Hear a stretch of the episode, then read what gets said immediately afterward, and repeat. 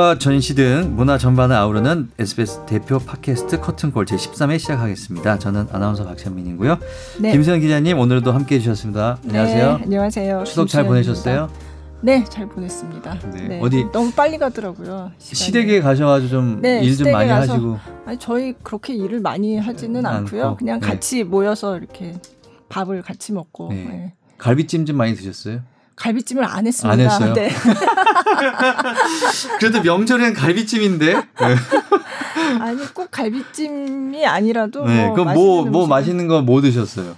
저희가 사실은 저희 딸이 네. 계속 그 전부터 간장게장을 먹고 싶다고 아, 그랬어요. 명절엔 어울리지 않는. 안 어울리죠. 네. 근데 하도 얘가 노래를 불러가지고 이번에 완전 게장 파티를 했어요. 간장게장으로. 네. 음. 네. 그래도 맛있는 거 잘 드셨네요. 그렇죠. 네. 네.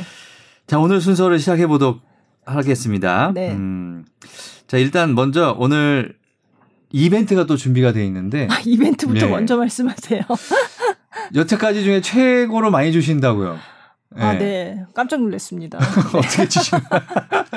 그 얘기 좀 잠깐 해주세요. 아, 네. 아, 저 뮤지컬 김종욱 찾기 이 공연 티켓을 이제 그러니까 초청을 예, 공연에 초청을 하는 건데요. 세 네. 분께 음. 두 장씩 드립니다. 예. 네. 예, 자세한 거는 뒤에 뒤에 다시, 다시 한번 말씀을 드리겠고요. 이런 걸 드린다는 거 알고 네. 계시고요. 끝까지 들어주세요.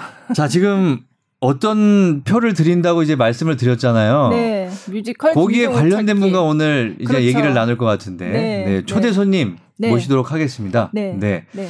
소개를 지, 어떻게 해 주시겠어요? 뮤지컬 김종욱 찾기의 연출과 그리고 대본도 쓰셨죠? 네. 아주 대단한 분을 모셨습니다. 제가 항상 항상 그렇지만 네. 이번 초대 손님은 정말 쉽게 오시는 분이 아니세요. 네. 김종우 찾기 연출을 하신 어 그리고 영화 감독으로 요즘 또 활약하고 계신 네. 네. 장유정 감독님 모셨습니다. 어서 오세요. 네, 안녕하십니까. 네. 아니 저는 어뭐 만나볼 기회는 없었죠. 이제 네. 오늘 처음 뵀는데 네. 어떤 작품들을 일단 하셨는지 한번 듣고 싶어요. 예. 딱 사람들이 들으면 와 이런 소리가 나오게끔 정말 저희가 앞서서 정말 어, 대단한, 대단한 분을 모셨다고 네, 이제 말씀을 네. 드렸으니까 네. 예. 이미 그 얘기를 할 때 벌써 숨고 싶어졌었는데 네. 어 저는 이제 뮤지컬 오 당신이 잠든 사이로 데뷔를 해서 네. 김종욱 찾기 그날들 Legally Blonde 또 형제는 용감했다 네. 등의 작품을 연출하고 또 네. 대본을 쓰고 그랬었습니다. 네. 네. 그리고, 그리고, 영화, 영화 감독으로는 네. 어, 동명의 김... 김종욱 찾기라는 공유 임수정 주연의 작품을 연출했었고 네. 어, 마동석 이동휘 씨가 있었던 브라더라는 네. 작품을 연출했었고 최근에 정직한 후보라고 라미란, 라미란 김무열 배우가 주연한 작품에 크랭크업을 했습니다. 아. 네. 아니 근데 지금 형제는 용감했다도 영화로 만들어지지 않았나? 이거는 그게 그게 브라더 그게 브라더구나. 네, 어. 네. 그러니까 뮤지컬도 하시고 그거를 네. 이제 영화로도 또 네. 연출하신 거고. 네, 그렇죠? 네. 감독님으로. 네, 네. 네. 요번에 한 작품은 이제 원작은 제, 제가 쓴 작품은 아닌데 예. 이 전에 했었던 김종국 찾기와 브라더는 원작을 제가 뮤지컬에서 썼던 작품이었었습니다. 네. 그리고 2018년 음, 평창 동계올림픽 폐회식을 연출을 하셨어요. 네. 네. 대단하시네요. 네, 네. 대단하시죠. 그냥 직업일 뿐입니다. 자, 그러면 어, 오늘 뭐 할 얘기가 너무 많은데 일단 김종욱 찾기. 김종욱 찾기부터 네. 할까요? 네. 네. 저는 뭐 일단 그 개봉을 앞둔 저기 뭐예요? 정직한 후보. 후보. 그 네. 얘기를 홍보를 많이 해드리고 싶은데. 아, 안 하셔도 돼요. 아직 개봉하려면 아직 멀었어요. 아직 멀었어요? 아직 멀었습니다. 네. 네. 김종욱 찾기.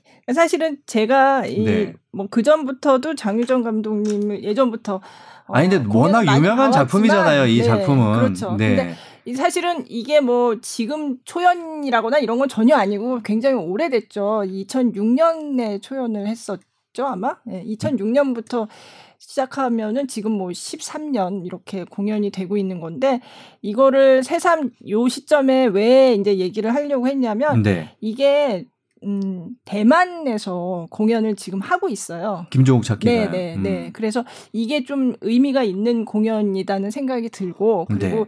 지금 사실은 김종욱 찾기를 제가 초연 때도 봤고 그 중간 중간에도 굉장히 여러 번 봐서 기사도 여러 번 썼었어요. 근데 최근 몇 년 동안은 잊고 있었죠. 왜냐하면 예전부터 계속 하던 거니까. 그렇지만 항상 제 머릿속에 아, 이 김종욱 찾기는 참 제가 재밌게 봤, 여러 번 봤던 작품이고 그리고 영화도 굉장히 재밌게 봤고 음. 근데 이 대만 공연 간다는 얘기를 딱 들으니까 아, 이제 다시 지금 또 김종 찾기 얘기를 한번 좀 해봐야겠다. 다시 해봐야 되겠다 네. 이런 생각이 딱 들었어요. 예. 네네. 그래서 제가 예, 짧게 하셨습니다. 이제 김종욱 찾기를 아시는 분들도 많지만 네. 모르시는 분들을 내용을 모르시는 분들 위해서 네. 간단하게 이게 어떤 내용이죠? 어, 그러니까 제가 말씀드리는 게 나을지 네. 저 김종욱 찾기를 2006년에 초연을 했고요. 원래는 네. 어 장유정 감독님이 한예종의 졸업 작품으로 하신 건가요, 이게? 정확하게 얘기하면 졸업 작품은 오 당신이 잠든 사이였었고 아, 네. 그리고 나서 어쨌든 학교에서 학교에서 했어요. 그러니까 네. 졸업 작품이 12월 25일에 했어요. 네. 그러니까 네. 제가 제일 마지막 졸업 작품을 한 연출가 학생이었었는데 네.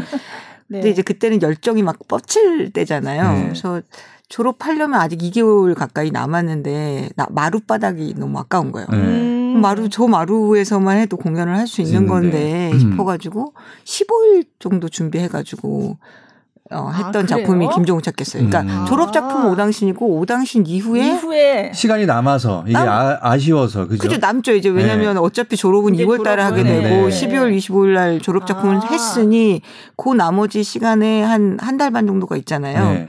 그래서 3일 만에 대본 쓰고 그냥 친구들 모아갖고 세 명밖에 안 나오니까 네. 짜장면 먹으면서 연습해가지고 올렸어요. 천재신데요. 3일 만에 네. 대본 쓰시고. 그러니까 네. 그 머릿속에 계속 아 요런 얘기를 해봐야 되겠다 이런 생각이 그게 있었죠. 있으셨죠? 있었죠. 네. 당연히 있었고 그쵸. 그리고 그때는 약간 이게 그 20대 때 뭐가 하나 딱 꽂히면 막 뭔가 빨리 할 수 있는 질주할 수 있었던 네. 게 이 네. 작품이 어떻게 될지를 아무 가늠이 안 되는 거예요. 그러니까 음. 고통의 무방비한 첫사랑의 상태 같은 거죠. 그러니까 내가 음, 음. 그냥 어떻게 될지 모르니까 직진할 수가 있었던 것 같아요. 지금은 시나리오 쓰면서 이거 맞나? 틀린가? 아. 말이 되나? 사람들이 싫어하지 않을까? 자기적이지 않나? 안에서 굉장히 많은 걸음망들이 생기는데 음. 그땐 그런 게 없으니까 좀 훨씬 빨리 네. 썼죠. 네. 죄책감도 음. 없고. 네. 음. 그래서 간단하게 어떤 내용이죠, 그러니까? 그러니까 첫사랑을 네. 찾는 얘기예요. 네. 네. 여기 여주인공이 나오고 또 남자 주인공이 있고 그리고 세 명 나온다고 지금 말씀하셨는데 그 나머지 한 명은 멀티맨이라고 그 나머지 남녀 주인공 말고 나오는 역할을 다 해요. 다 해요. 어. 그게 22 캐릭터가 20개가 넘는 걸로 알고 있는데 26개인가 예, 예. 그거를 한 사람이 다 해서 그 사람은 아예 그냥 캐릭터 이름이 멀티맨이에요. 음. 거기서. 예. 그래서 세 명이 다 하는데 근데 이 여자 주인공이 인도 여행을 갔다가 이제 만난 사람이 음. 김종욱이라는 이름을 가진 음. 사람인데 그 첫, 첫사랑을 찾아야 되겠다 해서 이 남자 주인공은 첫사랑 찾아주는 그 서비스를 제공하는 그런 음. 일을 하는 사람이거든요. 그래서 첫사랑 찾기 주식회사 거기 가서 이제 의뢰를 하고 그래서 이제 벌어지는 일들을 이제 그려내는 그런 뮤지컬이고요. 사실 음, 음 지금도 뭐 계속 공연을 하고 있는데 로맨틱 코미디 뭐 그렇게 얘기할 수 있을 것 같아요. 아. 예, 소극장에서 오랫동안 공연. 근데 이거는 했고요. 이제 대만에서는 어떤 계기로 공연을 하게 되는 건가요? 이제 저희가 그 전에 한중일에서 다 라이선스를 이제 이제 판매를 해가지고 네. 거기 안에서는 되게 이제 그 나라 사람들이 했었어요. 저도 그래서 중국에서 뭐 상하이에서 하는 공연을 보기도 하고 네. 도쿄에서 공연도 하고 요번 이제 대만 같은 경우는 오리지널 오리지널 팀이 간 거죠. 그러니까 어, 한국 팀이 한국 간 팀이. 거죠. 음. 그래서 8월 29일부터 시작을 했었는데 그래서 9월 22일까지 한다고 하더라고요. 그래서 음. 저도 이번 주에 가보거든요. 음. 근데 이제 어 저는 잘 몰랐었는데 대만 분들이 한국 문화를 굉장히 좋아하신대요. 예. 네. 그래서 이제 한국어로 하고 있는 그런 작품들이나 드라마나 이런 거에서도 호감이 굉장히 깊고 음. 그런 면에서 이제 김종욱 찾기가 아무래도 첫사랑을 찾는 얘기고 첫사랑은 누구나 대부분은 가지고 있으니까 네. 그렇죠. 보편적인 정서가 있는 거죠. 그래서 그런 공감대를 형성하면서 자연스럽게 어, 좀 쉽게 다가가지 않았을까라는 네. 생각이 들어요. 근데 정희정 감독님도 네. 한예종 출신이네요. 네네. 네. 네. 아니 저희가 팟캐스트 하면서 네. 되게 실력 있는 분들을 모시는데 대부분이 한예종 출신이에요. 진짜 한예종 아닌 분이 있었나요? 있었죠. 있긴 있었어요. 있는데 거의 지금 네. 오늘 13회 중에 대부분 한예종 네, 출신들이죠. 많이 나오셨어요. 네. 갑자기 부끄러워지네. 제가 저희가 요즘 학력 이런 얘기 안 하지 않나요? 아니, 저희가 한예종 출신들이 실력이 있구나 뭐, 이런 생각을 네. 하면서 항상 학교에서 만들었던 했어요. 작품이라고 하니까. 네. 음, 근데 저는 초연 때 굉장히 재밌게 봤어요. 음. 그러니까 이 그때 초연 때 캐스팅이 그리고 오만석, 오나라 그리고 엄기준이었나요? 예. 음. 네. 그리고 멀티맨이 전병욱 씨, 네. 다 기억이 나거든요. 네. 그때 멀티맨을 맡았던 이 전병욱 씨도 그 당시에 더 뮤지컬 어워즈에서 아마 조연상을 받았던가 그랬던 걸로 제가 알고 있어요. 굉장히 음. 인기가 그러니까 주연은 아니지만 엄청나게 인기가 좋았고 그때 오만석, 엄기준 그리고 오나라 씨는 뭐뭐 뭐 드라마에도 최근에 많이 나오시고 해가지고 음. 이제 아는 분이 많은데 그러니까 굉장히 재밌게 봤던 기억이 있어요. 아니 그 신성록 씨하고 김무열 씨도 네네. 뮤지컬에서 그렇죠. 나왔었어요. 네, 초창기였죠. 이게 음. 오만석 그 엄기준 이후에 이제 김무열, 신성록, 신성록 씨가 아마 두 번째 할 때 나왔던 것 같아요. 네, 네. 제가 연출할 때였었어요. 네. 어, 오늘 여기 우리 SBS 오는 온 것 같은데 혹시 아, 그래요? 못 만나셨나 아니 뭐, 뭐, 몰랐어요. 진짜 드라마 오늘 아~ 저기 뭐 제작 발표해 가지고 아, 그런 거 몰랐네. 팬들이 쌀 보내고 그런 것 같은데. 아, 네, 네. 그 쌀이 발표해요. 진짜 쌀이 아닙니다. 그러니까 그 가격 모형이에요. 모, 그러니까 네. 그거는 진짜 쌀이 네. 아닌데. 그럼요.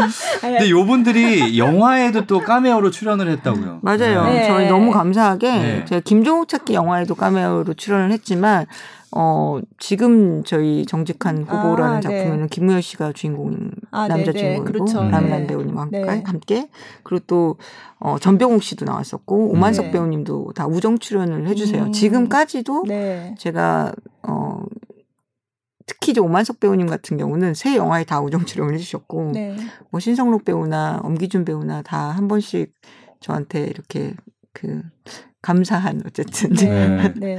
도움을 주셔가지고 늘뭐 고맙게 생각하고 있죠. 음. 그때 기억나는 거는 그 캐릭터의 이름을 그냥 그 배우의 이름을 그대로 썼던 기억이 나요. 제가 요즘도 그런가요? 아마도 그럴 거예요. 네. 제가 이제 처음부터 이제 전 이름에 대한 대본을 쓸때 네. 이름을 왜꼭 꼭 써야 되는지에 대해서 나름 정당성을 가지려고 노력하는데 음. 그 얘기는 이름을 쓰지 않았으면 좋겠다고 생각이 들었었어요. 제목이 음. 김종욱 찾기고 아. 그냥 첫사랑의 대명사로 고, 진짜 제목에 아예 이렇게 이렇게 김종욱이라는 이름을 들어가, 들어가 버리잖아요. 네, 그러니까 네. 그 외에 있는 모든 사람들은 그냥 이름을 안 쓰는 게 좋겠다라고 음. 생각이 들었었어요. 그래서 멀티맨도 그냥 아버지 네. 내지는 뭐 어, 뭐 예를 들면 터프남 뭐 네, 이런 식으로 네. 이름을 다 쓰고 음. 주인공들 이름들도 자기 개인의 이름을 쓰자라고 아예 대본에 기입이 음. 되어 있죠. 음. 아 맞다. 그럼 김종욱이라는 사람은 어떻게 나? 그 이름을 왜 쓰셨어요? 그 비밀이죠. 감독님의 어, 첫사랑. 그러니까 그걸 예전에도 여쭤봤던 것 같은데. 아들이 있어서 얘기를 못하겠네. 지금까지도 얘기를 안 해야 네. 계속 궁금해하죠. 대답 안 합니다. 네, 김종욱이라는 이름 그때도 대답 안 하셨던 것 같은데. 네, 네. 처음부터 정말 많이 질문을 네, 했어요. 그래서 제가 이, 영, 이 이름은 어디서 나왔냐 도대체. 영화를 네. 찍고 나서 이제 사람들이 영화로 이제 새롭게 데뷔를 했고 뭔가 장르를 바꿨기 때문에 네. 새로운 질문이 나오겠지. 네, 네. 왜냐하면 모든 인터뷰에서 그 질문은 빠지지 않았어요. 김종욱은 누군가. 누구냐. 근데 네. 다행히 영화를 찍으니까 네. 첫 번째 질문이 제일 많이 나오는 질문이 다른 거더라고요. 아 뭐였어요? 그때는? 공유는 잘생겼는가였어요. 아. 그 다음이 아. 김종욱은 누군가였어요. 아. 결국은. 거기서 김종욱이라는 인물이 사실은 이제 묘사되는 대사들이 있잖아요. 네네. 김종욱이라는 사람. 뭐 무슨 콧날이 어떻고 뭐 이런 턱선의 대사. 외로운 각도. 아 맞아요. 턱선의 김종욱이 누군지는 네. 남편분은 아실 것 같은데. 모르겠죠. 제가 남편이라면 어떻게든 물어보고 알았을 것 같아요. 어, 음. 그, 그런 사람이 아니에요. 네. 어, 저 턱선의 외로운 각도 그 대사가 진짜 인상적이었어요. 아니, 근데 이게 어. 지금 그 오만석, 엄기준, 신성로, 김무열 씨 등이 이제 뮤지컬 속에서 김종욱을 연기했던 배우들이 맞죠? 네. 네. 근데 영화에서는 네. 공유 씨를 썼네요.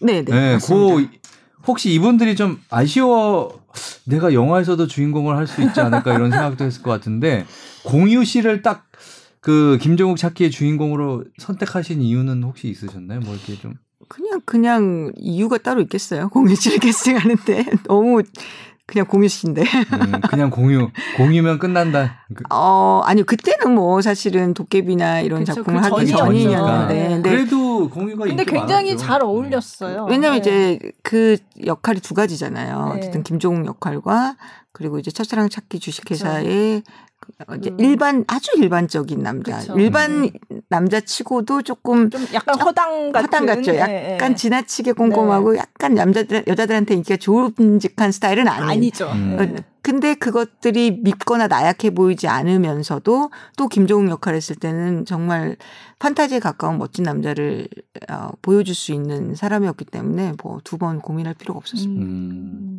영화 안 보셨죠? 난 저는 못 아, 봤어요. 네. 아직. 예. 한번 보세요. 예. 아니 그 물론 이제 연출과를 나오신 거잖아요. 네. 예.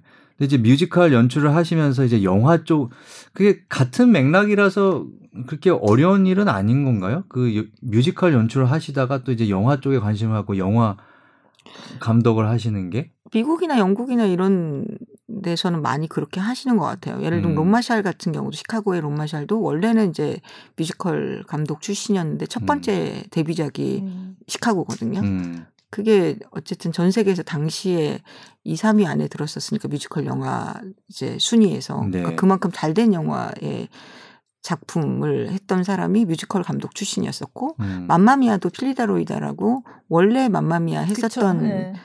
이제 공연 연출가가, 연출가가 했었어요. 그러니까 음. 그런 경우들은 사실은 왕왕 있어요. 네. 근데 이제 한국은 공연 연출자가 어, 영화를 하는 경우가 있기는 하지만 두 번, 세 번 하는 경우는 드물기는 했었습니다. 음. 아니, 이제 그, 물론 이제 비슷은 하겠지만 뮤지컬 연출하면서 이제 그 스탭들을 다 이제 거느리는 거하고 영화하고 조금 다를 것 같기도 해서 좀 서먹서먹하고 그런 건 처음에 없으셨나요? 그러면? 그냥 완전히 다른 사람들과 만나는 거죠. 그렇죠. 네, 네. 완전히 다른 사람들과 만나는 거죠. 그러니까 이게 그냥 사람이 다른 정도가 아니라 어 작업을 하는 방식 자체가 자체도. 다를 수밖에 네. 없어요. 그러니까 네. 처음에 제가 김종욱 찾기를 했을 때 기자님들이나 이렇게 질문을 받아야 되는 상황에서 가장 많이 묻는 게 당연히 영화와 공연의 차이가 뭐냐라고 음. 물어봤는데 저는 그때 비슷한 게 더 많은데라고 대답하셨던 것 같아요. 그리고 음. 7년 후에 브라더를 했을 때는 어 정말 다르죠라고 얘기했는데 음. 지금 누가 묻는다면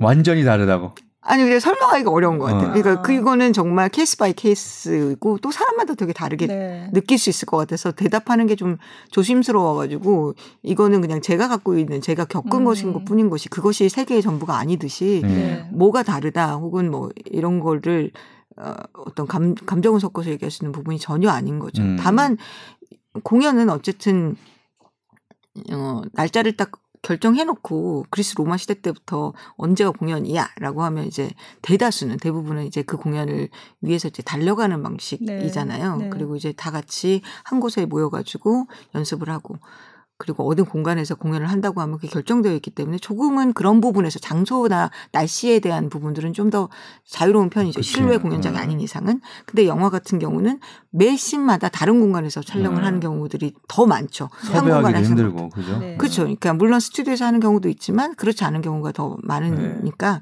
아무래도 다 새로운 공간, 새로운 상황, 새로운 변수, 훨씬 더 많은 변수들이 음. 있는 것 같긴 해요. 그럼 어떤 게 더 뭐 재미 재미 있으세요? 더 맞는 것 같으세요? 뭐 둘 다 잘 좋아하시겠지만 둘 다 좋고 둘 다 다 다른 면에서 저한테 굉장히 끌리는 것 같아요. 음. 저는 어차피 작가이자 연출이고 음. 이두 작업도 되게 다르고 장르 두 개가 또 다르거든요.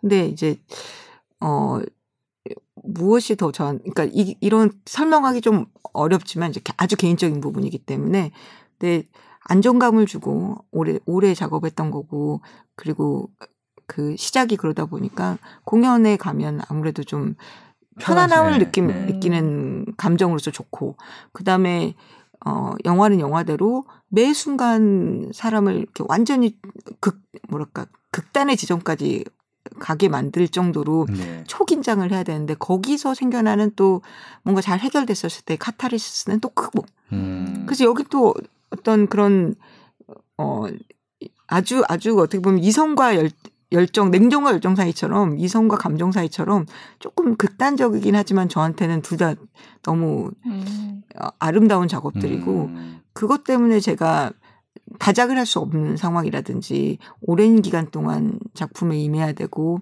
그리고 한 번 할 때마다 정말 목숨을 안 걸 수가 없어요. 그냥 음. 언제 할줄 모르기 때문에 제 음. 입장에서는. 음. 그래서 최선을 다할 수밖에 없게 되는 상황이 싫은 게 아니라 제가 일하는 거에 또 다른 동력이 돼서 되게 감사하고 있습니다. 음. 음. 아니 저희 애도 그 영화 드라마도 했지만 올해 왜 연극도 처음으로 이제 대학로에서 처음으로 데뷔를 했는데 네. 그 세 가지 장르가 다 비슷하지만 매력이 다 다른 것 같더라고요. 그렇죠. 저도 이제 따라다니면서 네. 이제 보면은 본인도 그렇게 얘기를 하고 그러니까 음. 직접 만드시는 분은 또 어떤 느낌일지 제가 한번 네. 궁금해서요. 같이 네. 요즘 사실 융합의 시대라고들 하잖아요. 네. 그래서 어 A가 가지고 있는 특성과 B가 가지고 있는 특성인데 그리고 그 두 가지가 갖고 있는 메리츠들이 있는데 그것들이 잘 섞여 나가면 어 사람들에게 또 다른 재미를 음. 줄수 있지 않을까라는 그러니까 어떤 요즘에는 딱 정해진 틀이라는 건 없는 것 같아요. 그렇죠. 그거를 부수려고 하기도 하고 음. 뭐 그것이 중요하지 않다고 생각하기도 하고 저는 이제 좀 네. 다양한 측면에서 네. 어 예술은 어차피 새로운 세계를 만나게 하는 네. 매개체니까 네. 그런 면에서는 재밌는 시도들이 많이 나올 수 있지 않을까 음, 네. 융합의 방법으로. 자 음. 노래 한 곡 듣고 아, 갈까요? 그럴까요? 네. 네. 뮤지컬 김종국 찾기 중에 노래를 좀 골라 오셨는데 처음에 데스티니를 들을까요? 네. 근데 어떤 어떤 장면에서 나오는 건지 어, 좀 한번 얘기를 해주세요. 것 같아요. 데스티니. 네. 데스티니는 저희 이 김종석기라는 작품의 처음 서사를 여는 네. 오프닝 곡입니다. 그래서 음. 이런 곡 이런 이야기를 할 겁니다라고 얘기하는 되게 이제 뮤지컬에서 장르에서 나오는 오프닝 곡들이 있거든요. 네. 네. Destiny는 그러니까 김종욱 찾기의 첫 시작이고 가사를 들어보면 아 이런 얘기구나라고 네. 생각이 드실 겁니다. 네. 노래 부른 분이 이게 아마 초연 때 OST인 것 같아요. 같은데 전병욱 씨 multi-man을 음. 맡았던 사람이 네. 하는 거죠. 네 맞습니다. 노, 노래를. 네. 자 네. 들어보겠습니다.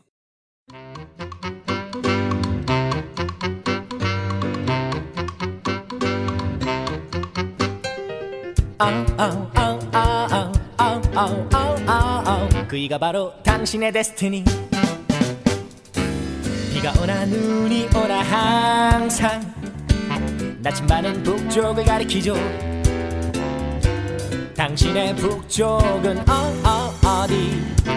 태어 빵빵하게 감긴 시계추처럼 그리움의 운동에는 끝이 없대요. 사랑은 자라나는 것이 아니에요. 한순간 소름처럼 돋는 것. 아, 당신의 사랑은 어, 어, 어디 운명은 달나라에 있지 않아요. 백마탄 왕자 기다리는 걸 적당히 맞춰 살겠다는 맴 첫사랑 못 있는 바보 같은 걸 애인에게 차여서 울고 있는 맨 그이가 바로 당신의 데스티니 그이가 바로 당신의 데스티니 데스티니 듣고 왔습니다. 네. 굉장히 뭐라 그럴까 이게 오프닝을 장식하는 곡이라고 말씀하셨는데 굉장히 어 경쾌하고, 경쾌하고 네. 어 신나는데요, 네. 굉장히. 네. 유쾌한 부분이 많죠. 작곡가가 음. 작곡을 잘했어요. 네. 제가 그때만 해도 김혜성 씨, 예, 김혜성 작곡가. 작곡가. 네. 근데 그때만 해도 제가 이제 가사나 이런 거를 이제 써야지라고 쓰는 게 아니라 매일 이렇게 가사를 네 다섯 개씩 쓸 때였었어요. 그러니까 쓰고 싶은 얘기가 많았던 거예요. 음. 그래서 뭐 당신의 부쪽은 어디 뭐뭐 뭐 사랑은 뭐 아 제가 가사를 잊어버렸네.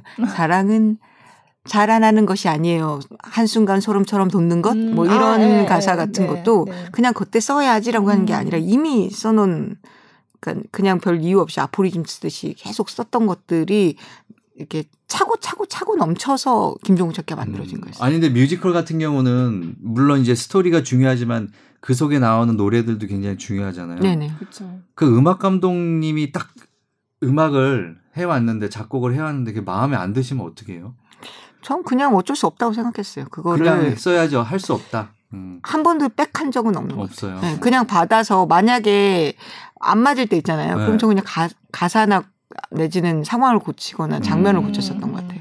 근데 그렇구나. 이거 아까 사흘 동안 뭐 준비를 했다 이렇게 말씀하셨는데 음악 은 그렇게 빨리 작곡. 그거 제가 3일 동안 쓰고 네. 하루 만에 작곡을 했어요. 김혜성 작곡가는. 정말요? 음. 네. 그러니까 김혜성 작곡가 더한 사람이죠. 아, 하루 만에요? 하루 만에 썼어요. 그치. 네. 그래서 그때 하루에 쓰고, 물론 뒤에 이제 뭐 당연히 네. 좀 네. 어레인지 하고 그런 기간이 있었겠지만, 네. 굉장히 빨리 했죠. 그러니까 둘다 음. 굉장히 빨리 할 수 있는 시기였어요. 그러니까 음. 예전에는 그런 얘기를 안 했어요. 참 어떻게 들릴지 몰라서. 근데 네, 네. 제가 이제 어, 그 작품을 쓴 지가 벌써 그쵸. 이제 15년이 넘어가니까 네, 네. 그게 얼마나 저한테 기적 같은 일인지 알아서 이제 얘기하는 거죠. 어. 음. 하나 쓰기 위해서 얼마나 많은 그렇죠. 스트레스와 그렇죠. 뭔가 이렇게 무서운 두려움과 마주하고 이걸 정말 써야 되나 말, 말아야 되나 어. 고민을 굉장히 많이 하는데 그때는 그런 게 없었기 네. 때문에 네. 아 그냥 친구들끼리 그냥 한번 아 우리 한번 재밌게 해보자 이래서 이제 네 그렇죠 네. 그리고 네. 저는 이제 일단 이런 이야기를 해야겠다 첫사랑을 찾는 아. 이야기를 해야겠다라는 건 이미 이미 몇 달 몇년 네. 전에 이제 갖고는 있었던 거죠 아. 그리고 트리트먼트라고 해가지고 저는 항상 이제 쓰기 전에 줄거리를 써놓고 캐릭터는 어떤지라고 음. 써놓는 게 되게 많아요 네. 그래서 그게 있으니까 이제 이제 드디어 난 쓸 수 있어 라는 음. 순간이 왔을 때 확 써버린 거였었어요. 아. 아니 근데 감독님 이제 오늘 처음 뵀는데 인상이 그냥 강단이 있어 보이세요. 음. 아, 이거 할 거 하면 그냥 해버릴 것 같은 그런 아, 느낌이신데. 아, 네. 아니 그 김종욱 찾기 이후에 이제 우리가 또 아는 영화가 브라더 네. 어, 마동석 씨하고 이동희 동생이 이동희신 네. 거잖아요, 그죠? 네. 근데 그게 세상에 나오기까지 굉장히 오래 걸렸다고요? 7년. 7년. 예. 네. 어떤 과정이 있었나요? 그러니까 뭐, 그, 대개 이제 영화 감독님들이 준비하다 보면 7년씩 가기도 해요. 저만 음. 그런 게 아니라 더 네. 길게 가는 사람도 있는데, 이제 한 작품을 7년째 하는 사람들은 흔치 않다고 이제 투자사 쪽에서 얘기할 네. 정도면 별로 많지, 많지 않나 봐요. 네. 단연간의 경험을 갖고 있는 음. 분들이 그걸 무엇하고 7년이나 갖고 있었냐고 네. 얘기를 하시는 걸 보니까 그걸 진작 얘기해 주시지. 어쨌든 저는 이제 일단 그 작품만 당시에 이제 영화로는 그 작품만 네. 7년을 준비를 했었는데 일단은 김종욱 찾기에 비해서는 장르적으로 훨씬 더 복잡한 장르였었어요. 음. 형제는 용감했다는 가족 이야기이기도 하지만 판타지도 있고 코미디도 네. 있고 연애도 음. 있고 여러 가지가 있는 복합 장르였었기 때문에 처음에 대학로에 나올 때부터 어 정말 독특한 영 네. 뮤지컬이다. 왜냐하면 장례식이 음. 네, 네. 소재이기 때문에 네. 장례식이 소재인 작품을 그 당시에 한다라는 건 좀 다들 말리는 분위기죠. 음. 왜냐면 일단 우울하니까 장례식이라는 네. 자체가 그렇죠? 연관 검색어에 네. 형제는 용감했다 치면 안동 장례식 유림 그쵸. 이런 거 나오는데 어, 같이 데이트하러 갔다가 그 재미 없을 거라고 생각할 네. 수 있잖아요. 그래서 이게 되겠냐라고 어, 많이들 말리셨다고 하는데 어, 어쨌든 그 당시에 제작자께서 밀어주셨죠. 한번 음. 해보자. 뭐 좀 잘못되면 어떻게 되겠니? 음. 작은 작품부터 하면 되지라고 해서 이제 처음에 속장에서 작품 올렸고 그 작품이 이제 잘 돼가지고 뭐 소, 소위 이제 정말 잘 됐다 이렇게 음. 돼가지고 대극장까지 간 케이스였죠. 음. 그래서 대극장까지 가서 작품이 이제 사람들한테 많이 알려지고 그리고 이거를 이제 영화로 만들고 싶어하는 팀들이 좀 있었으나 이제 잘 풀지 못해서 시간이 많이 음. 걸렸었고 이제 제가 이제 이미 감독이 된 이후에 다시 한번 잡고 아. 7년이 걸린 그러고도 아. 7년이 걸린 거예요. 음. 그러면 지금 생각하니까 그럼 김종욱 찾기를 영화로 한 거는 감독님이 처음부터 아 이 뮤지컬을 언젠가 영화로도 해보고 싶다 이래서 시작이 된 거예요? 아니면은 영화사 쪽에서 어 이거 재밌는데 한번 영화로 해보자 하고서 이거 감독할 사람을 찾다가 이제 되신 거예요? 후자죠, 후자. 후자. 네, 그러니까 이게 영화가 되겠다 이런 거를 20대 때 생각하지 아, 못하죠. 네. 지금이야 사실은 원서스 모티브도 있고 네, 막 이러니까. 네. 근데 그때 뭐 제가 갑작스럽게 이거는 음. 영화도 하고 공연도 해야지 뭐 이런 아. 생각은 하지도 못하죠. 당장 졸업하고 네, 이걸로 네. 먹 이걸로 어떻게 좀 아, 찾아가는 문화 서비스만 해줬을 때 그때 영화를 만들자고 제이 왔을 때 기분 엄청 좋으셨겠는데. 아니요, 아니요. 그러지 않았어요. 그러니까 일단 제가 그 작품 말고도 영화로 이제 그 원작을 어쨌든 가져가신 팀들 영화 팀들이 꽤 있었어요. 어. 김, 김종우 찾기도 이전에 이미 5년 전에 음. 다른 회사에서 가져갔었고 네. 그다음 오당신도 팔렸었고 음. 형제용감도 팔렸고 그리고 나서 김동 김종우 찾기가 이제 그 영화를 가져가셨던 팀에서 영화를 못 만드셔가지고 5년이 지나서 저한테 다시 저작권이 아. 돌아온 상태에서 아. 스필름에서 작업을 하자고 왔을 때는 아. 이미 그런 일들이 너무 많았고 영화가 안 돼 있고 있었기 때문에 음. 대단히 저한테 뭐 이, 이런 일이 나한테도 이런 게 음. 아니라 아. 제발 좀 만들어줬으면 좋겠는데 음. 누가 됐든 좀 만들어줬으면 좋겠다라는 생각을 했었고 그리고 어 그쪽에서 영화 감독을 해달라고 얘기했었을 때는 왜 나죠?라고 물어봤죠. 음. 왜냐하면 그 전에 제가 영화 감독 사실 준비를 했었어요. 2006년부터 시작해가지고. 음. 근데 잘 안 됐단 말이에요. 네. 그러니까 그게 그 당시에 2006년부터 7년 8년 해가지고 영화 산업이 한참 좀 다운될 때이기도 했고 제가 부족한 것도 굉장히 컸고 그러다 보니까 아 내가 영화 감독으로서는 좀 아닌가 보다. 전 영화도 좋아하고 공연도 좋아했었어요. 네. 근데 네. 공연은 그에 비해서 이제 할 수 있는 일들이 생기고 그러면서 자연스럽게 아, 영화 쪽보다는 공연 쪽이었구나라고 생각을 했는데 이쪽에서 영화를 하자고 했었을 때 음. 쌍수를 반기 막 들고 아 저 하고 싶어요가 아니라 아니 더 괜찮은 감독들이 있는데 왜그 음. 그 사람들을 시키지 않고 신인이 나를 데리고 가려고 하냐 나 또 혹시나 내가 들어가서 잘못될까봐 왜 바보 같은 생각이긴 하지만 축구 내가 보면 진다 이런 사람들 있잖아요 그런 것처럼 네. 내가 들어가서 내 완전인 작품이 잘못될까 봐 되게 두려웠어요. 그래서 처음에는 안 한다고 그랬어요. 음. 음. 안 한다고 했다가 이제 여러 가지 상고초려 끝에 하기로 마음 먹음부터는 이제 뒤를 안 돌아봤죠. 한 번도 안 돌아봤죠. 네. 네. 네. 일단 끝까지 가야 돼. 아, 그래도 원래 영화 연출의 뜻은 있었던 거고, 그렇죠? 네. 그게 이제 일부러 그런 건 아니었었는데 네. 처음에는 제가 이제 조, 뭐 늘 대부분이 그렇듯이 이제 학교를 졸업하고 조연출을 시작했는데 네. 조연출로는 먹고 사는 게 쉽지 않으니까 이제 저도 이제 제가 제 집 반값부터 시작해서 다 해야 되는 네, 상황이니까 네. 그 당시에 이제 시나리오를 쓰면 한 달에 얼마씩 몇십만 네, 원씩 네, 줬었어요. 네. 그래서 시나리오를 밤에는 시나리오를 쓰고 아. 낮은 연습을 하러 가고 뭐 이런 식으로 해갖고 네. 시간을 쪼개서 쓸 때였었어요. 뭐 그래도 될만 될 정도는 됐었어요. 다행히 체력이 네, 지금 그렇게 못하지만 그래서 그렇게 해서 일을 하다가 어 이제 시나리오도 쓰고 영화 그러니까 공연 연출도 하는 여자 감독이 필요한 아. 영화사가 있었어요. 영화 네. 제작사가 있었는데 어 그때 이제 영화 감독직을 음. 해가지고 아 나도 네. 영화 감독을 할 수 있는 건가 나는 꿈만 꾸는 거였었는데 진짜 음. 할수 있는 건가 라고 해서 준비를 했는데 아니나 다를까 못했죠 결국은 그 영화는 지금 참 좋은 시나리오였는데 어, 그 아. 영화는 아직도 올라가지 못했어요 못, 아, 아예 만들어지지는 못했는데 어쨌든 그러면서 한번 꿈을 꾸고 몇 번 준비를 하다가 아. 잘안 되니까 이게 어, 쉬운 일이 아니구나를 네, 네. 생각했었던 거죠. 음. 네. 그랬는데 자, 그, 결국 네. 본인이 연출했던 뮤지컬을 가지고 이제 처음 영화를 데뷔를 하시게 됐고 네, 네. 그렇죠. 음. 아니면 아예 뮤지컬 영화 지금 뮤지컬 연출하시고 또 이제 다른 장르의 영화를 하시는데 그 뮤지컬 영화를 저기 연출하실 지금 계획 같은 건 없어요? 지금은 생각 당장은 이렇게 뭐 며칠 날 크랭크인 합니다 이런 건 없죠. 네. 근데 이제 네. 처음에는 뮤지컬 영화를 하고 싶다고 해도 그거는 너무 큰 욕심이었었어요. 음. 그러니까 웬만한 욕심이 아닌 거죠. 왜냐하면 영화도 잘 모르고 뮤지컬도 몇 개 해봤다고 음. 이걸 접목시키는 것을 제가 한다라는 게 예를 들면 뭐 미국이나 영국처럼 음. 워낙에 이제 시스템이 구축되어 있는 네, 나라 네. 같은 경우는 뮤지컬 영화를 많이 만들어 봤으니까 스탭들도 많이 알고 그 부분에 대해서 이제 전문 제작자들도 있고 막 이러는데 한국은 그런 상황은 아닌 상태에서 어, 뮤지컬 영화를 하면 사실은 그 웬만한 극영화보다 돈이 더 들수 네. 있어요. 더 많이 들 수 있어요, 사실은. 음. 그러다 보니까 제작비 문제들도 생길 수밖에 없죠. 그래서 저한테는 그런 기회도 많지 않았지만 설사 있었다 손 치더라도 이렇게 쉽게 음. 아우 내 꿈이 그거니까 무조건 하겠습니다라고 네네. 하기에는 음. 아직 그 정도의 그릇이 못 됐었어요. 음. 앞으로는 하실 수도. 아유, 뭐, 아직도 열심히 꿈을 꾸고 있긴 네. 하는데, 그건 진짜, 어, 기회가 진짜 주어져야 되는 것 같아요. 네. 음.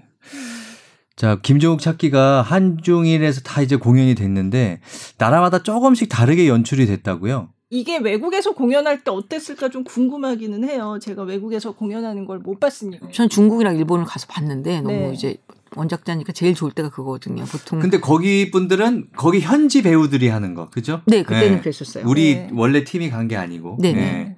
음. 근데 우리 팀이 간 적도 있었잖아요. 일본. 아, 우리 팀은 없었어요? 음. 네, 어쨌든. 지금 대만은 지금 대만은 우리, 팀이 팀. 가서 하는 거고. 오리지널 네. 팀, 그야말로. 네, 네 한국 사람들이 가서 하는 그쵸. 거고. 그 전에 해외 공연은 다 이제 그쪽의 배우들이 라이선스로 음. 해서. 네. 중국 같은 경우는 여배우가 노래를 너무 잘해서 깜짝 놀랐던 어. 기억이 나요. 그리고, 어, 아빠가 강압적인 게 좀 나오잖아요. 그걸 우리가 저희는 그죠. 코믹하게 하잖아요. 네네. 네. 그거 다 빼버렸더라고요. 어. 그 너무 현실성이 없대요, 그 나라는. 아, 아빠가 아빠가 강압적으로 네. 딸한테 시집을 가라봐라 하는 게 아, 현실적이지가 않아. 않대요. 중국이. 중국에서는. 어, 그래서 중국도 그럴 것 같은데. 네, 왠지. 아니, 조금... 그, 네. 맞죠. 네. 네. 그래서 그때 이제 우리는 군인으로 나왔고 막 아이야 네. 이렇게 그 딸애한테 딸애한테 막, 결혼하고 어. 막 푸시업 시키고 뭐 이런 거를 그냥 코믹하게 한 거였죠. 음. 그걸 보고 막 누가 어떻게 할수 있어라고 음. 나오지 않고 그냥 약간 우, 우습게 만들어놨는 네. 희화화 네. 시켰는데 아예 그것도 안 하더라고요. 아니 안 웃기대요. 음. 어. 그래서 이렇게 주걱 같은 거 들고 와가지고 요리하는 아빠가 어. 거의 막 이렇게 제발, 제발 한번 어떻게 해주면 안 될까? 어. 뭐 이런 분위기로 아, 바꿨었어요. 진짜 다르구나. 예. 네, 그런 음, 그럴 것 오히려 우리랑 엄마, 비슷할 것 같은데 아니에요. 근데 조금 음. 그 아버지가 우리가 생각하는 그런 아버지 상이 아니에요. 네, 그럼. 조금 다른 것 같아요. 보수적이지 않나 봐요. 네, 음. 조금 아버지가 진짜 요리도 많이 하고 뭐 물론 집집마다 조금씩 차이는 있는데 중국 의 남자 그러니까 가정에서 굉장히 우리나라처럼 좀 가부장적인 그런 아버지들이 별로 없나 보구나. 덜 하구나. 문화가 좀 또 거기 상하이에서 했었거든요. 근데 네. 상하이가 네, 조금 더, 더 그렇죠. 그렇다고 그러더라고요. 상하이 남자가 굉장히 좋아한대요 여자들이 상하이 아. 남자들이 굉장히 가정적이고 음. 예 그렇다고 그런 얘기가 저도 있었어요. 되게 가장 가정적인데 전 가부장적이거든요.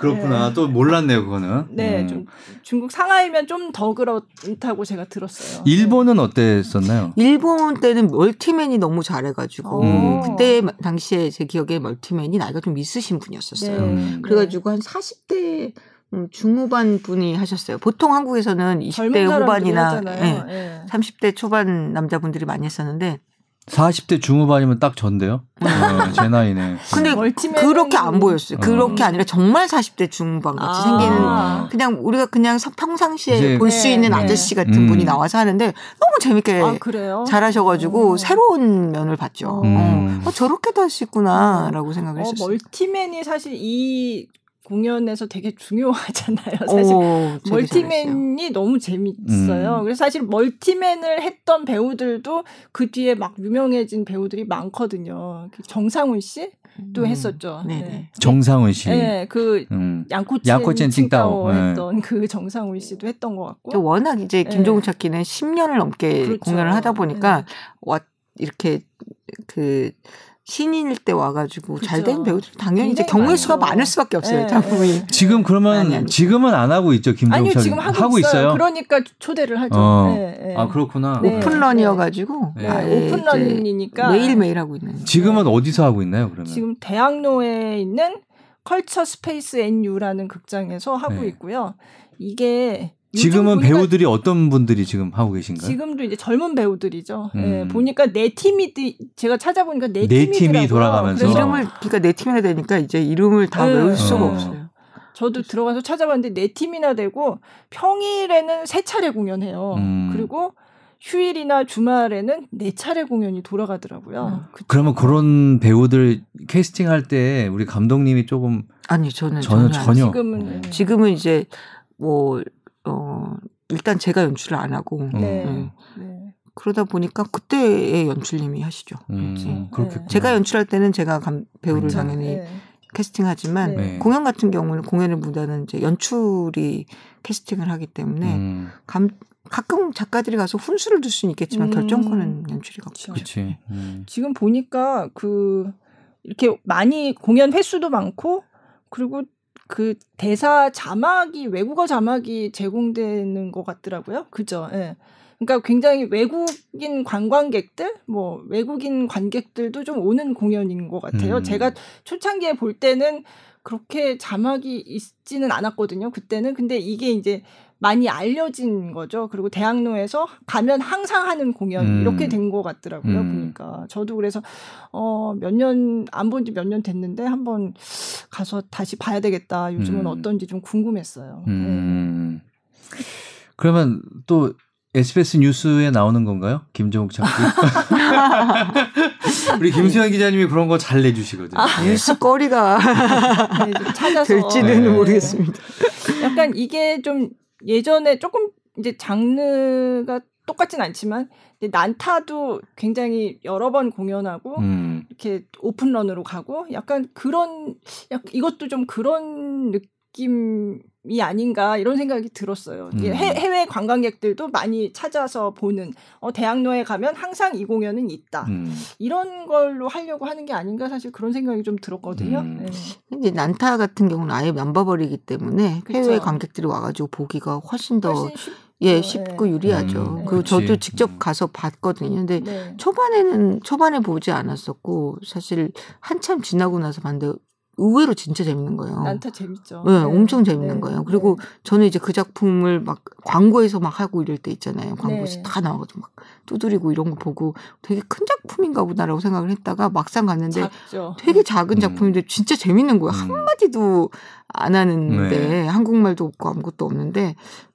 아, 되게 촘촘하구나라고 생각을 했었어요. 음. 그래서 막 여러 나라에서도 하고 초청도 하고 뭐 전용 극장도 네. 생기고 그런 것 같아요. 음. 거기에 비하면 뭐, 뭐, 난타 그쵸 난타는 넘버버리니까 대사를 바디랭귀지지 뭐 그렇죠. 그죠? 예, 음. 그래도 이해가 쉽다는 건 있는데 김종욱 찾기도 제가 뭐 번역을 어떻게 했는지는 모르겠지만 이걸 잘 감칠맛 감칠맛이 어떻게 이 그 번역을 해서 옮겨질지는 모르겠는데 어 굉장히 그 아까도 말씀하셨지만 첫사랑이라는 소재는 사실 어느 나라 사람이든 다 굉장히 공감할 수 있는 소재고 음. 그리고 일단 세 명의 배우가 이렇게 굉장히 짜임새 있게 돌아간다는 느낌이 딱 들거든요. 이, 이 공연 무대를 보면 그리고 멀티맨이 이 사람이 좀 전에 이렇게 나왔는데 좀 있다 보니까 또 완전 다르게 이렇게 나오고 굉장히 정신없이 나와요. 그러니까 그런 요소나 이런 게 물론 한국말을 알면 훨씬 더 재밌겠지만 그냥 우리도 왜 외국에 가서 외국에서 유명한 공연 있다 그러면 가서 보잖아요. 그런 것처럼 이것도 이제 그렇게 제가 요즘은 가보지 않아서 모르겠지만 그런 식으로 좀 앞으로도 더 발전시키려고 하는 게 아닌가 정말 대학 한국에 가면 대학로에서는 이런 뮤지컬이 있다더라. 어, 그러니까 가서 보면은 좋겠다 이런 생각을 외국 사람들도 오면은 보고 싶은 생각이 들도록 그렇게 음. 키워보려고 하는 게 아닌가 저는 사실 그 생각이 들었어요. 음. 네. 자 그러면 우리 그 김정욱 찾기 노래 한 곡 더 들어볼까 봐요. 그러죠. 네. 여주인공의 노래를 한번 들어봤으면 좋겠는데 아, 좋은 아, 곡이 뭐가 있을까요? 네. 음, 여주인공의 노래는 나라의 결심이 나라의 결심. 네. 네. 그게 그러니까 오나라 씨가 할 때라서 나라의 결심인 네네, 거죠. 그렇죠. 네. 그 다음에 뭐 다른 친구 다라가 있었으면 다라의 네, 결심이 그렇죠. 됐겠죠. 네. 나라의 결심이. 네. 네. 네. 그럼 지금 이 노래는 오나라 씨가 부르는 건가요? 네. 그렇죠. 어. 이게 오리지널 캐스트인 거죠. 그러니까 나라의 결심은 어디서 나오는 건지. 그러니까 이제 이 여자 주인공이 어 자기가 사실 첫사랑을 찾으러 가는 얘기잖아요. 네. 근데 실은 근데 실제로는 네. 그게 아니거든요. 이제 네. 공연을 네. 보시면 알게 될 거고 그건 나름대로 이제 그쵸. 스포일러기 스포일러. 때문에 제가 네. 말하기는 좀 그렇지만 어쨌든 김종욱을 찾는 것이 아니라 김종욱을 지우는 행위였구나를 스스로 음. 깨달았는 순간에 그걸 노, 네, 그걸 거예요. 노래를 표현해요. 그러니까 내가 왜 그 사람을 어, 사랑하지만 놓을 수밖에 없는지에 음. 대한 이야기를 부르는 장면이고 음. 이제 지금 이제 연출을 어떻게 했는지 최근에는 못 봐가지고 기억이 안 나는데 제가 연출했을 때는 이제 어쨌든 주연 배우 한 명이 있고 라이트가 사방에서 오면서 이제 여러 방향으로 그림자가 앞으로 확 지게 되는 네. 한 명밖에 음. 서, 무대 위엔 한 명밖에 없는데 그러니까 여러 자아가 그림자처럼 보여지는 네, 네. 그런 순간에 뭐 나름의 열창을 하죠. 그래서, 음. 그래서 어 그때 많이들 이제 여자 관객들은 좀 뭉클해요. 뭉클 뭉클 뭐 우는 울 상황은 아닌데요. 네. 어쨌든 그 약간 그래도 어, 네. 동 동의가 되죠. 동조가 되죠. 음. 아니 첫사랑을 찾는 게 아니라 이제 지워야 되는 그 상황을 표현한 노래라니까 조금 그게 지워야 된다는 상황이라보다는 어쨌든 그 작품 자체가 사실은 첫사랑을 찾는 게 아니라 첫사랑을 지움으로써 그쵸. 지우는 과정을 통해 자아를 발견하는 얘기거든요. 그래서 네. 이 작품을 볼 때 관객들로 하여금 좀 내 첫사랑을 기억하는 것도 좋죠. 네. 그렇네요. 나라의 결심 네. 들어보겠습니다. 첫사랑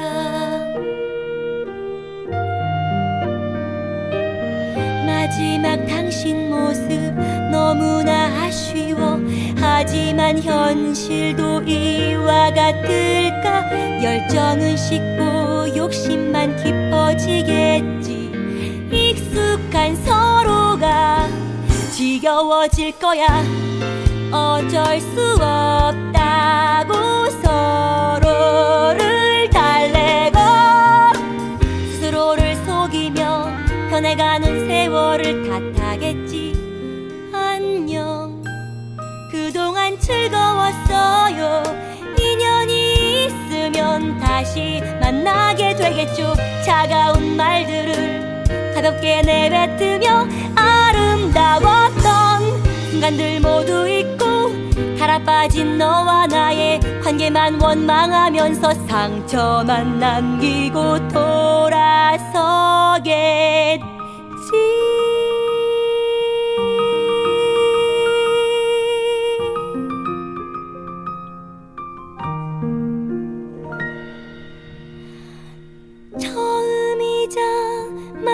마지막 운명이여 때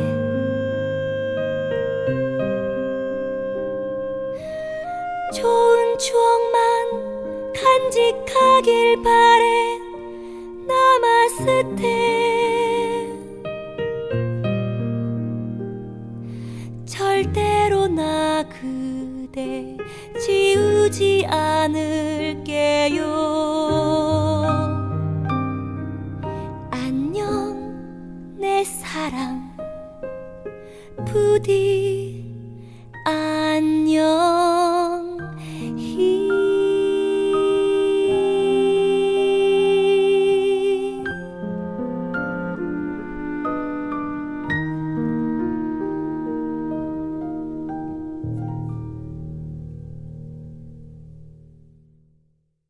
나라의 결심 듣고 왔습니다. 이게 네. 오나라 씨가 네. 부르신 노래라고. 네. 네. 그래서 나라의 결심.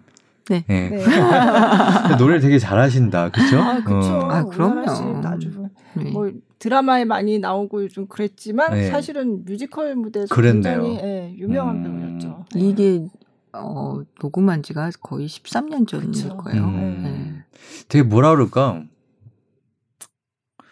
빠져드는데요. 네. 소리가 이렇게 되게 뭐라 그 빠져드는 목소리예요. 네. 어. 네. 그리고 뮤지컬 이런데 되게 잘 어울리는 목소리인 것 같아요. 오나라 네. 씨가 그 전에 일본에서 활동을 하다가 예, 일본 어. 극단에서 활동하다가 사계 저 들어봤어요. 네, 네, 네. 뮤지컬 극단으로 굉장히 유명 유명하죠 일본에서. 네.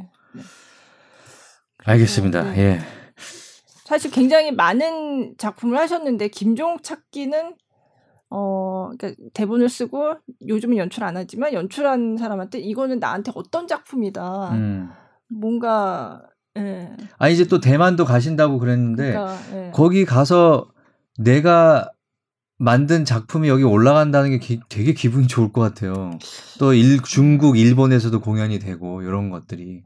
근데 사실 공연은요 혼자 만드는 게 전혀 아니기 때문에 음. 사실 제가 이제 어 그냥 대표성을 띠고 여기 와서 얘기를 하는 것 뿐이지 그 작품을 만들기 위해서 굉장히 많은 사람들이 음. 어, 노력했었고 음. 네. 그렇기 때문에 가면서 이렇게 이게 더 이상 아 나만의 작품이라는 생각은 전혀 안 들어요. 그리고 어, 무엇보다도 김종욱 작기는 이제 특히나 많은 관객들이 좋아해 줬기 때문에 여기까지 왔었거든요. 그래서 네.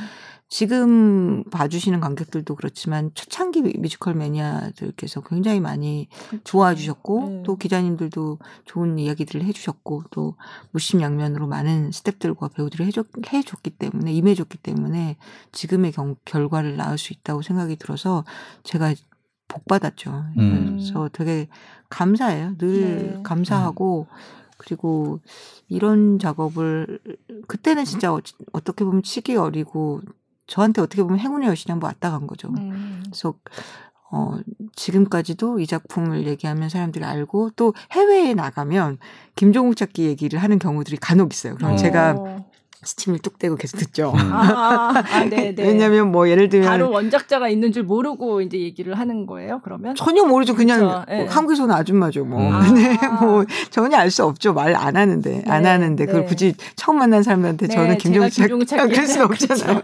근데 이제 갑자기 그 얘기를 하고 있는데 제가 갑자기 또 음. 사실 내가 했는데 뭐 이럴 수도 없잖아요. 그러니까 끝까지 듣고 있을 때 되게 어 사람들한테 그 좋은 이미지로 남아있다라는 음. 생각이 들 때 굉장히 힘이 돼요. 저 음. 개인적으로는 힘이 어. 되고, 그리고 뭐, 어, 공연을 계속 하려고 하는 후배들이라든지 또 내지는 이제 관객들에게, 어, 어, 정말 뭔가 이렇게 행복을 줄 수 있는 음, 누군가에게 네. 행복을 줄 수 있는 일은 음. 너무 아름답다라고 네. 하고 싶죠. 음. 그러니까 이게 110만 명 이상이 봤다고 나오더라고요. 저도 음. 오랜만에 이제 우리나라에서 그렇죠. 네. 네, 관객이 지금까지 110만 명 이상이 봤다고 하는데 사실 뭐 영화는 요즘 뭐 천만 영화도 나오고 하지만 이거는 정말 그 딱고 극장에 가서만 볼 수 있는 그 공연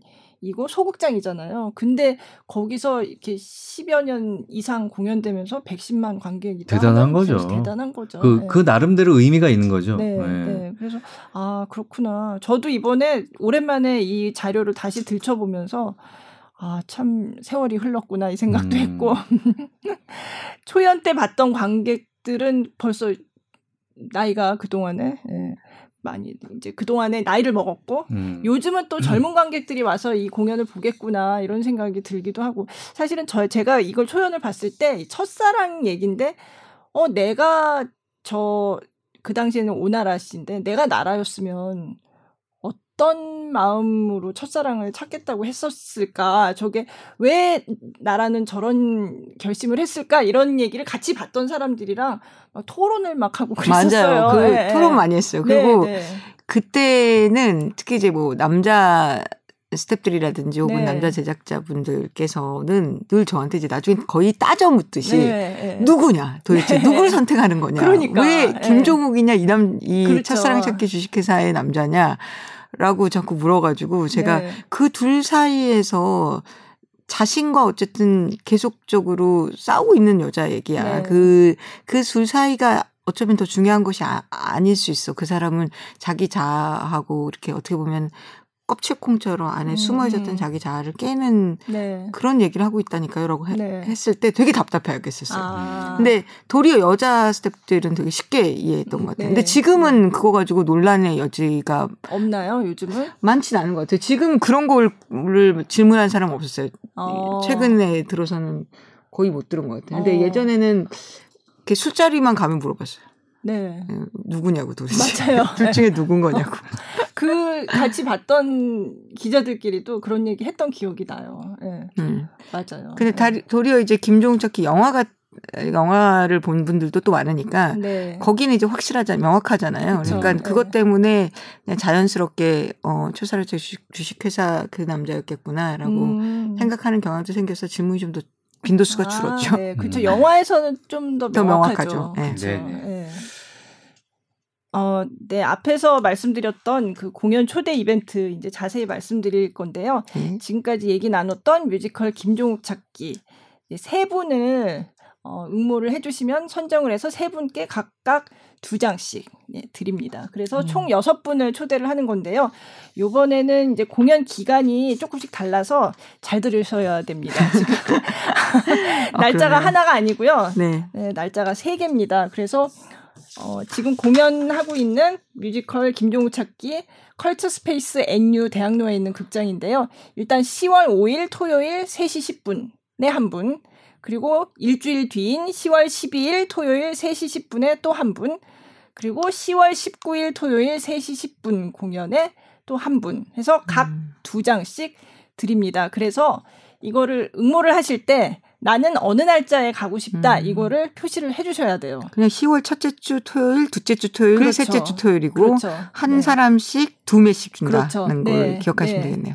그래서 그 낮 공연이에요. 그래서 3시 10분 공연. 네. 네. 그렇게 기억하시면 되니까 요번에는 조금 복잡합니다. 다른 때보다. 그렇지만 세 분이라서 지금까지는 보통 두 분이었거든요. 그래서 음.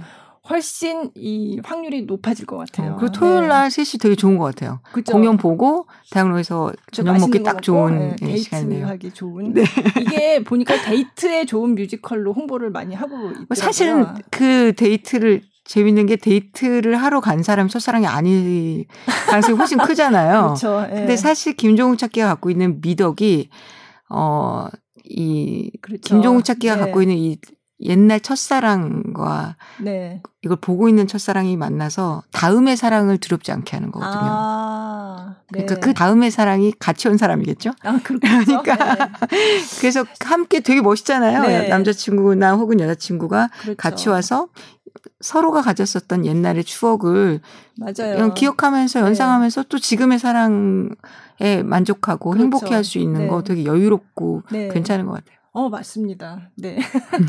네. 그래서 요거는 평소에도 말씀드렸지만 이게 댓글로 응모하실 때는 네이버 오디오 클립 아, 그리고 팟빵에 댓글로 응모를 해주시면 되고요. 아니면 cc 골뱅이 sbs.co.kr cc가 커튼콜의 약자입니다. cc 골뱅이.sbs.co.kr co.kr. 옛날에 CC는 캠퍼스 커플의 약자였는데. 어, 그러네요. 생각할 수도 있겠네요. 네. 그래서 이 이메일로 응모를 해주셔도 됩니다. 다만 요번에는 꼭 어느 날짜에 나는 공연을 가고 싶다. 이거를 표시를 음. 해주시면 되겠습니다. 네. 그리고 음. 또 하나 말씀드릴 거는 댓글을, 댓글로 응모를 하시면 그 다음에 저희가 대댓글로 거기에 댓글을 달아서 당첨 여부를 알려드리는데 가끔 어, 확인을 안 하시는 분들이 계세요. 그래서 음, 마치 로또를 사놓고서 확인 안 하는 그렇죠. 저랑 네. 비슷하군요. 잊어버리고 있다가 네. 그래서 당첨 여부를 꼭 일주일쯤 뒤에 확인을 해주시기 바랍니다. 네. 네. 지금 사실 당첨이 되셨는데 확인 안 하신 분이 계세요. 로또는 아니니까요. 네, 혹시 지금 확인 안 하신 분 빨리 들어가서 아, 확인을 하시고 네네. 저희가 이제 주소랑 이런 그 개인 정보를 받아야 되거든요. 아, 그러니까 아, 네. 꼭 확인을 하시기 바랍니다. 음. 어쨌든 요번 이벤트에도 많이 응모해 주시면 좋겠어요. 예, 확률이 높습니다. 딴 때보다. 기자님 이 이벤트를 이렇게 야무지게 소개하시는 걸 보니까 되게 제가 보면서 이렇게 되게 알찬 방송을 듣고 있는 것 아, 같습니다. 네. 네. 네. 아, 이번에는 세 분이나 초대를 해주셔가지고 네. 네. 아주 즐겁게 제가 소개를 해드렸습니다. 네. 네. 자 오늘 장유정 감독님과 함께 어, 김종욱 찾기를 주로 해서 이제 얘기를 좀 나눠봤습니다.